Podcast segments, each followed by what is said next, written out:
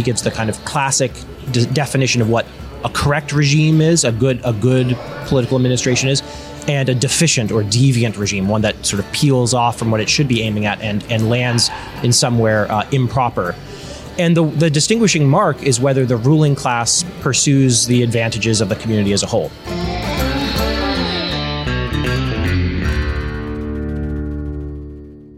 Welcome back to the Kevin Roberts Show. Here's another episode. We are recording on location in the free state of Florida at the National Conservatism Conference with someone I've corresponded with mostly over Twitter, but in spite of that, it's been good correspondence over the years. We just met in person. Pavlos Papadopoulos, who's at Wyoming Catholic College, an institution I once served as president. We, we missed one another there, but uh, kindred spirits in terms of what our interests are and what we're going to talk about today. But Pavlos, most of all, thanks for taking some time to sit with me. Thank you. It's great to meet you and great to be here. Thank you. So tell us, in case someone doesn't know, what your interests are in this conference, but also in America. Sure thing. Um, my interest in this conference and in America are both, I guess, academic and political or citizenly. Um, I study political philosophy, and that's one of the topics that I teach at Wyoming Catholic. Uh, my graduate degree was in political philosophy from University of Dallas, and so I'm interested in thinking about politics kind of at a theoretical level. Uh, but you know, the greatest political philosophers that I study and I enjoy teaching teach us that we're naturally political. That politics is not just something we can um, talk about, think about, hold at arm's length, but that our own reflections about politics actually call us to act as responsible members of the political community that we're we're born into or, or find ourselves members of. Uh, and so, really, I see this kind of conference as a great convergence of my my interests. Namely, uh, I get to talk with others about political philosophy. Um, there have been some really great panels here, especially on sort of Catholic political thought and Protestant political thought.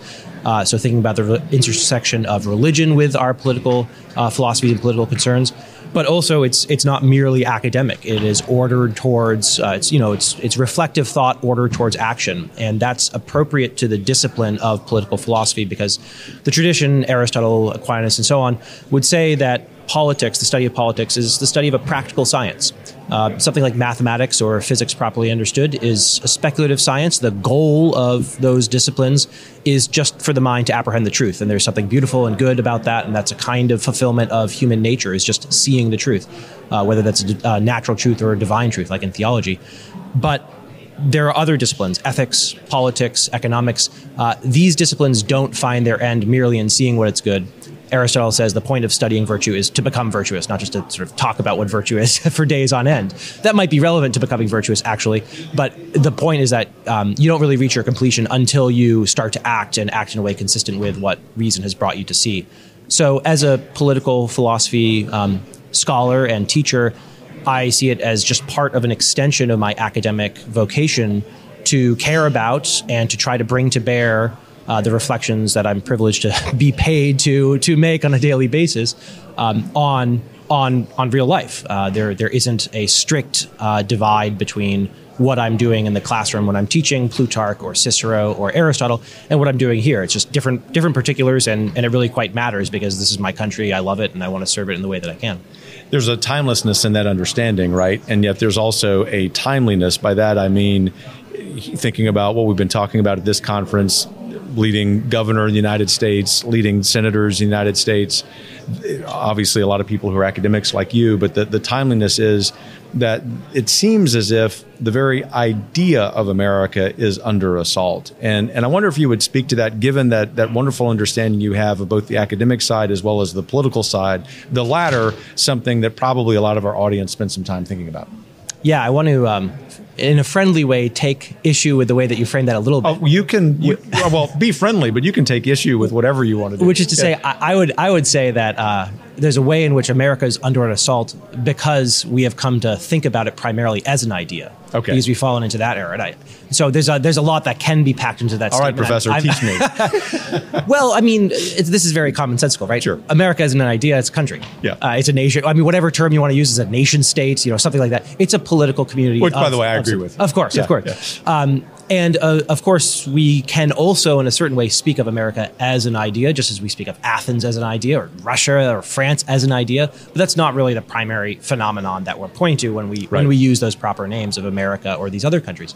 Uh, and so, yeah, America is under attack because we have oftentimes for good intentions and in different ways on the right and the left or different sectors of the right, um, fallen into the habit of thinking of it as an idea as opposed to a concrete political community um, in a specific place, uh, populated by specific peoples with specific traditions and with specific interests. Uh, so I'm, I'm teaching this semester Aristotle's Politics, and he gives the kind of classic de- definition of what a correct regime is, a good a good political administration is, and a deficient or deviant regime, one that sort of peels off from what it should be aiming at and, and lands in somewhere uh, improper. And the, the distinguishing mark is whether the ruling class pursues the advantages of the community as a whole. And for Aristotle, I think this is absolutely right. The, alter- the, the, the two choices are either the people with power pursue the interests of the community as a whole, whole political community, whole population, everyone who's a member of that body, or they pursue their own interest there isn't a third option. We tend to think of there being a third option. We tend to hear a phrase like America first and think that's, you know, among its other sins, that's that's selfish or something like that. And so we would like instead to dedicate ourselves to, you know, the good of humanity or the global good or something like that. And Arist- I think Aristotle would just cut through that and say, no, you're either pursuing the interest of the few or the interest of the whole. Um, in this case, the few being the ruling class. If you have an oligarchy, if you have a small number of people ruling a country, if they're gonna if they're gonna pursue their own class interest, them and themselves, uh, their friends, their family, the people that they favor, that's an oligarchy. That's a deficient regime. If you have a few people, they could also be pursuing the common good, the good of the nation or city or country as a whole, and then we'd call that an aristocracy. We'd use a positive name instead of a negative. So uh, this is a roundabout way of saying I think that when we speak of America as an idea, we enable. Uh, intentionally or unintentionally, I think often unintentionally and, and with the best intentions, we enable America, the, the actual nation, to be attacked or to be preyed upon by our ruling class, oftentimes in the name of the greatest, the greatest causes. Um, and so I think it's quite important to restore our memory, a sort of common sense understanding that, well, America is first and foremost a country with people uh, who to whom their rulers have an obligation as a shepherd has an obligation to his to his flock. You're either you're either pursuing the good of your flock or you're sort of letting the wolves take take one one sheep or another at a, at a different period of time. So am i mistaken or am i overstating it when i say that American education writ large, K 12, higher ed, obviously your, your wonderful institution, one of the exceptions, is just deficient when it comes to preparing Americans for the understanding you just articulated so well? I think so. Um, so, what do we do to change it? So, I, I attended K 12 schools in Massachusetts. Don't hold it against me. Well, I escaped unscathed. I escaped scathed. Not going to uh, hold it against you. Uh, so, so which is to say, I have an understanding, a personal understanding. I, I don't just rail against public schools for no reason, but because I reflected upon that experience and saw how deficient it was personally. I've since been in private education in this sort of small subculture of uh, great book schools, some of them secular, some of them now uh, religious Catholic. My, my view is this, and again, going back to the classics like Aristotle, in, in the best kind of republic, we actually would have a public school system that, that served the common good, that was ordered to um, human flourishing in a sort of private sense as well as a public sense um, prepare people, you know, not undercut their faith in God, not undercut their connections to their family, not undercut their connections to these other natural communities like like the nation that they belong to. Uh, I think in the best, well-ordered republic, we would also have plenty of opportunity to, you know, homeschool, religious school, whatever you want. You wouldn't be forced into public schools, but families should be able to look to the public schools as somewhere they can send their children and expect that they will be uh, well formed and well prepared, not only for the economy, but for a happy life, a flourishing life all of that's to say, I, I, would like to aim eventually at a reform of the public school system, but that's that's the work of generations. in the in the meantime, so in the meantime, at least as a means to an end, I'm in favor of you know, deregulation of education, um, massively expanding school choice. Again, not so much as an end in itself. Uh, in my ideal republic, we would actually have some school choice, but I don't want to just abolish the public school system or something like that. That said, I, I, I'm trying to be as realistic as possible about the steps that need to be taken to the reform of the public school system, which probably means, you know, metaphorically burning down the education school yes, establishment. Metaphorically. Metaphorically. and so, you know, interim steps would be states taking it upon themselves to change teacher licensure uh, requirements, right? You need, you know, emphasize you need a BA in a specific discipline, not you need an ed degree. Yeah. I think that would be good. Just weaken the ed school's grip on on teachers. Um, so I, again, you can point to like teachers unions for bad actions in particular cases. I don't think that's the root of the problem. I think the root of the problem is actually the credentialing system and the ed schools and the ideology that comes from the ed schools. It's the graduate programs in education that are the, the, the kind of source of the problem. Uh, so uh, there's something analogous to be said at, at the level of higher of higher education. You know, I teach at a private Catholic school. I went to a private Catholic university for my PhD. I went to a private secular school um, for my for my BA. Uh, but I don't want to just say, you know, the, only good schools are private schools. I would like the state universities. Uh, we really do need to, to aspire to that. Sorry we for do. the interjection. No, it's absolutely. really important as Americans. And it's, uh, you know, that. again, being real, realistic, it's not two years away, it's not five years away, it's probably a generation or two away. But look, living in Wyoming and starting to pay attention uh, to local politics, it's just, it, it shocks me. It's, it's amazing how complacent conservatives are about having blue universities in red states. Uh, uh, Cynthia Lummis, um, the senator, um, one of the senators from Wyoming, gave a commencement address this past spring at University of Wyoming. I mean, Wyoming is like plus forty for Trump, or it's it's insane. Like we like Democrats are about to go extinct as a major party because so many of them, you know, enough of them flipped over to try to vote for the crossover vote for Liz Cheney didn't help her very much at all. Uh, but the Democratic Party is about to be extinguished as a major party, as one of the two major parties because it just doesn't have enough of a percentage, and yet University of Wyoming she mentioned at some point, not in a very confrontational way, but she mentioned that there were two genders. And she got booed at the commencement address at University of Wyoming. I mean, maybe uh, you know, expect that at UMass or something like that, um, or SUNY something, you know, some some state. But university. not in Laramie, Wyoming. Not in Laramie, Wyoming. And yet, we you look at the election maps and you go to a college town in any state, including red states, and it's a blue dot. We should not be complacent about that. And state legislators can actually use their power of supervision of their state universities um, somehow to change that, right? And so I, I, know it's, it's a systemic problem. It's actually the, the interstate and really national and really international system of the modern research university, which is has become so thoroughly left wing uh, that, at least in, in, in, certain sort of cultural leftism, um, to some extent economic leftism as well, um, th- th- that's the problem. But red states should really understand themselves as having a specific responsibility to their citizens and to orienting their public institutions, including state universities and the public school systems, towards the goods perceived by their people. And the, I mean, I happen to agree 100% with your diagnosis. It, it reminds me of, of a number of things, but probably the most important is thinking about policy, I'm often asked by people around the country, no doubt mutual friends of ours, what Kevin, what's the policy solution? Is it that we build new institutions like Wyoming Catholic, others,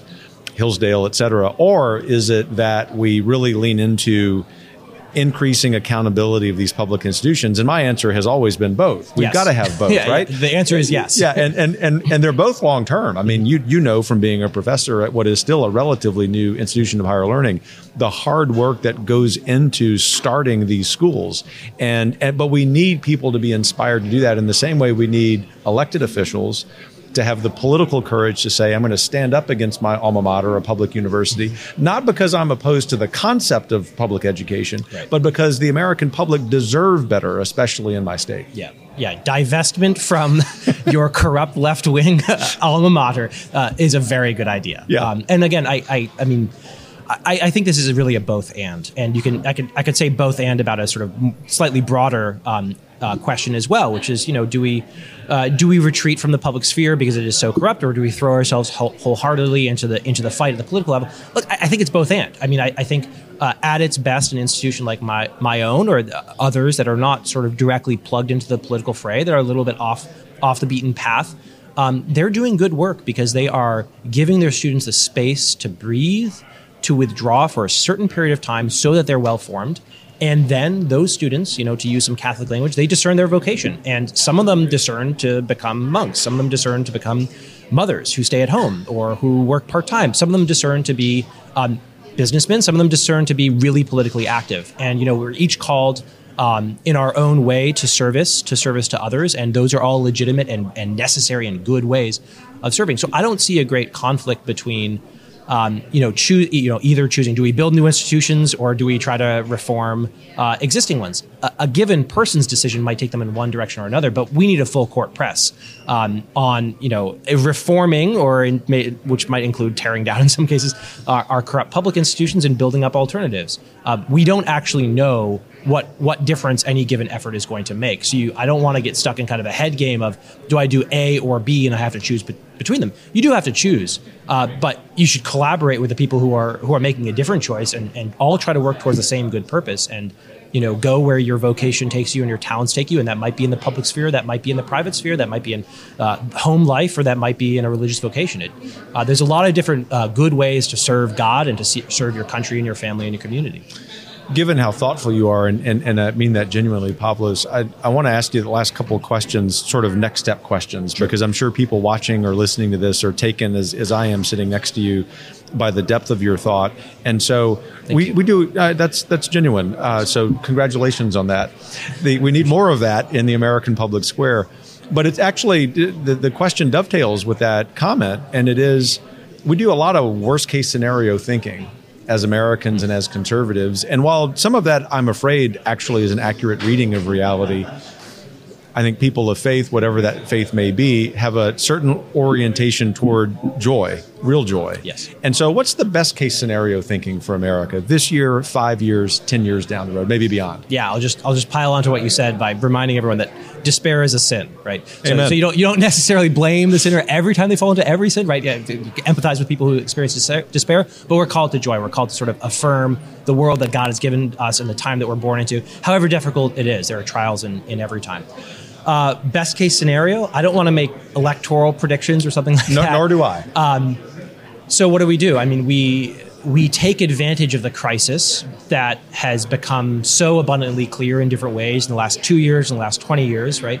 Um, right now, we're experiencing a crisis of legitimacy at so many levels of public life uh, in in our country, and I think the best case scenario for that is uh, to do what I've seen a lot of people in my in my county doing, which is get angry, but then not just post online about it, but throw themselves into public service. Um, there's a woman a few years older than me, uh, you know, in her mid to late 30s in in my county, who started a citizen group um, last last fall because she was worried about vaccine mandates coming down and taking away her job. She was a she was a nurse and, and she had friends who were teachers and and being forced to choose between getting a vaccine they didn't agree with and uh, losing their job um, or taking their school kids out of school and so on. So whatever your specific views on on vaccines, the there was a great local opposition to vaccine mandates. Um, and that turned into a political organization, um, you know, adjacent to the Republican Party, not not a member of it, but trying to pressure, like the Tea Party did a few years ago, trying to pressure the Republican Party to actually pursue the interests of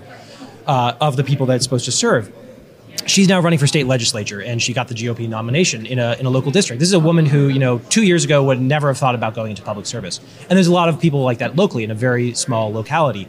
Um, throwing yourself into public service and getting involved is, is an amazing uh, way of responding to that call uh, for some. And so I, I guess what I'd say is it's, it's been a wake up call. The last two years in terms of public health, the last six or seven years in terms of sort of cultural issues, or 10 years in terms of cultural issues. Uh, I think the last 20 years in terms of what the military industrial complex has done and has become and how it's metastasized in this really dangerous way into the security state and, and, and working together with the Democratic Party. I think we need to take advantage of that crisis and say, hey, we used to have this thing, and to some extent we still do have this thing called Republican self government. It's in crisis we need to, if we would like to if we would like to preserve it where it, it, still exists, or if we if we'd like to roll back the threat to it in the administrative state, the national security state, and and organ, uh, related organizations, uh, you know, the time to act is now. The time to vote correctly is now. The time to pressure uh, our elected officials or get get better ones in is now. Um, so uh, I'm optimistic about the obviousness, I suppose, the, at least apparent to me, the apparent obviousness of the crisis because it does serve as a wake up call to so many of my fellow citizens who are interested in throwing themselves into public service. Uh, I'm also cheered, let me just switch tacks for a moment. I'm cheered by institutions like my own, Wyoming Catholic, and analogous institutions at the primary and secondary level, the charter school movement. I mean, charter school movement is an amazing example. A, a friend of mine uh, once observed the charter school movement is is exhibit A of how the Americans, uh, the American people, still have what Tocqueville described described as the art, the art of associating. We create our own associations that we make. I mean, we just we just come up with stuff. We don't wait for the central planner to come and and fix the problem. We we're the get it done, get her done. You know, Cajun Navy is another great local example. It's a wonderful this, example uh, in a different sphere. But we say, hey, these these these schools are not working out for us. Uh, we want to make our own, and so we build our own. Uh, and the charter school movement has become a national movement with with some interaction, increasing interaction with institutions like Hillsdale, University of Dallas, and others, um, sort of the university level. But it's really come as a as a grassroots uh, upswelling, and that's that is so crucial. I mean, again, maybe it's just because I'm in education, but uh, educating the next generation uh, for the life well lived, for for liberty, for true liberty, the, the truth that will set you free, and for good good citizenship. Uh, that's only going to come through uh, an educational movement, I, I, think, or the best way for that to spread through the public is through an educational movement. And so I'm I'm uh, not optimistic, but hopeful that you know in the long term the battle will be won. Uh, and the way to reclaim the public square and to reclaim our country will be through this full court press, whether it's going directly into public service, whether it's it's building schools or even just homeschool associations in your area. Um, people have realized with horror how bad things have become, and so we're finally, you know, the scales are dropping from conservatives' eyes and Republicans' eyes, and and this is a time to to look the danger straight in the face and just have courage, not despair, but have courage and say, I'm going to be joyful in the fight and I'm going to go and I'm going to, I'm going to take it on in the way that I'm called to take it on. And take one step and then another step. And exactly. Another step. One foot in front of the, in front of the next. And I, I love the reminder about the art of associating. And so, and I'm, tempted to ask the last question about that, but really what I try to do with the last question is usually ask our guests why they're joyful, why they woke up that way today. I have a pretty good idea of how you would answer that. So I'm going to ask a different question on behalf of a lot of parents and grandparents that I hear from as I travel the country waving the heritage banner. And it is this they say, Kevin, speaking about themselves, especially if they're in my generation, it seems as if I and my children were deprived of a really sound education. You have you, you teach it at an institution that is very much connected to our, our intellectual tradition. Are there for a general audience a couple of books, a couple of news outlets that are thoughtful, that really inform your thinking, or that you would say as a parent yourself would be really good for Americans to read if, in fact, they have forgotten about it or where they went to school, it was not part of the curriculum. Sure. Yeah. Let me preface this by saying that I, I didn't get a classical education up, up to 12th grade, right? I, I was K 12 public schools. It was decent public school in Massachusetts by you know Massachusetts standards of what that means. No moral formation, no reverence for your country, right? But you know there there weren't like knife fights in the halls and you know things like that. Uh, so I stumbled really fortuitously or providentially upon this great book school, St. John's College in Annapolis, Maryland. Um, I just found promotional material of theirs. I heard, hey, they don't give tests and they just read it's books and talk about them. So yeah, I don't want to take a test for the rest of my life. So I, so I went there, and it, was, it turned out to be this really rigorous immersion in in the Western tradition uh, through the great books. And so all of that is to say, you know, there there are folks who are old, older than me who who who I know who who didn't have this kind of classical education, good formation, and in their 30s, 40s, 50s, 60s, discover it and dedicate some time to it uh, and benefit greatly from it. So the first thing to say is don't despair if you haven't, you know, been formed in the cradle by the the great books. There's still time. There's still time. There's still always time. Um, and you know, you look at just particular examples of, of great men from history like Cicero, who somehow managed to be this amazingly active statesman while his republic is declining, and yet is reading and writing philosophy on the side. Right? He's an extraordinary individual, so we're not all Cicero, but it is possible to to dedicate yourself to this in, in some way in the way that's appropriate to you. Uh, l- let me say something about particular institutions before talking about particular texts. Um, there's a whole network. Um, several of the schools that I've, I've, been involved in, St. John's College, University of Dallas, and then Wyoming Catholic College, um, that really welcome and embrace um, outsiders who want to get to glean something from sort of the, their core mission. Uh, and so a lot of these institutions, and, and, there are many others that I just don't have a personal connection to, uh, will have outreach programs. Um, my own college, Wyoming Catholic, we do a pretty regular podcast where you can get, you know, very snappy 15 minutes interview with a professor about something they're teaching or something that they're a specialist in. You know, go listen to that, and, and that might pique your interest, and, and you sort of listen to a few episodes. Series. It's a great series, and and one of the nice things about it is that they're almost always talking about books that they're reading or teaching that you could just pick up and read. If you know, I can't I can't prescribe to a general audience what you should go read um, that will fit everyone, but go sample a few of those episodes and, and you'll see. And you know, other institutions have have similar endeavors. Uh, there's a there's a number of um, so there's a, an institution I know from a, a, a tutor at St. John's uh, called the Catherine Project, um, and what this tutor um, does is she runs these totally free discussion groups that anyone can sort of sign up for. Uh, and, and it's just an online discussion group, and they have you know a dozen or two dozen every every fall, every spring, every summer that you can sign up for. You can do Euclid uh, for a few months if that's what you're interested in. You could do Aristotle, you could read Sophocles, you could read the scriptures.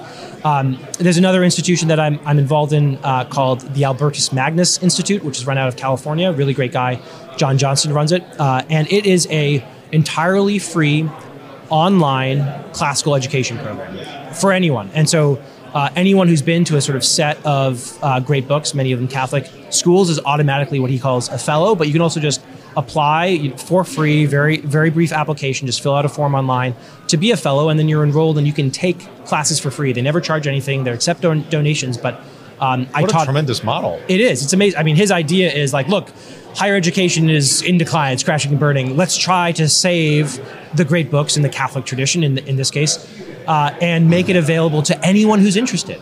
So I taught uh, a class for them this summer on Tocqueville's Democracy in America, and it was a wonderful cross section of you know recent liberal arts Catholic um, college graduates and you know folks in their 40s and 50s who are accountants or lawyers or, or whatever or stay-at-home moms in their in their um, during the day but who just wanted a kind of intellectual stimulation so those projects are out there you know 50 years ago it was mortimer adler's great books of the western world uh, series, and you had discussion groups around the country. I don't think those are as much a thing anymore, though. There's there's some kind of online program that's similar to that that, that I'm not very familiar with, but there are analogs to that out there. Um, and so, if we talk about particular books, I'll just mention a couple of my fr- favorites. Um, Aristotle's Ethics, Aristotle's Nicomachean Ethics, one of my favorite texts to read. I mean, not everyone's cup of tea, but it's about the way he begins is this should be of interest to everyone. Um, everyone's interested in happiness. Uh, everyone's interested in in the good life, and so we have to figure out what happiness is. And he go, gives a wonderful analysis. This is what happiness is. If you want to be happy as a human being, you need to be virtuous. Let's figure out what virtue is. And he just takes you through. Uh, it, it's you know it's heady stuff. It's dense reading. It's it's not something you just pick up like a magazine, uh, but it's the kind of work that can actually change your life. I know I know that it did for me. Um, so that's the kind of work that I, at least I would gravitate towards towards reading with others. A lot of people will be more interested in, in story, which is very good in literature. And so, if you don't have a classical education, if you don't have this background already, I'd say go to the beginning. You know, read scripture and read Homer. Read read the Iliad and the Odyssey. You know, everyone starts there. Everyone starts there, and they do so for a reason because it's even though it's talking about these guys, you know, in the Bronze Age, you know, thousands of years ago, on the battlefield, you're, you're not going to be in that situation probably. Uh, there's something appealing because there's something eternal there. There's something perennial there in the struggle between Achilles and Agamemnon, the desire of Achilles to be immortal, and yet he's born as immortal. I mean, this speaks to everyone through through the millennia. It's not just that this book came first and you know a bunch of people picked it and said it was important. It resonated with every generation that received it, and so it still resonates with people today. I'd say begin at the beginning and then see where that takes you. Thanks for that response. Well, Pavlos, thanks for your time. It's a it's a busy schedule. You're an important part of, of this conference and really appreciate sitting down with you. Thank you. Great to talk to you. You bet. Well, thanks for joining this episode of the Kevin Roberts Show. We will be back with another episode talking about some joyfulness and the reason for that for America. Take care.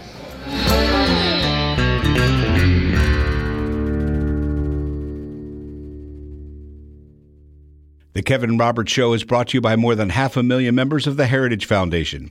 The executive producer is Crystal Kate Bonham. The producer is Philip Reynolds. Sound design by Lauren Evans, Mark Guiney, and Tim Kennedy.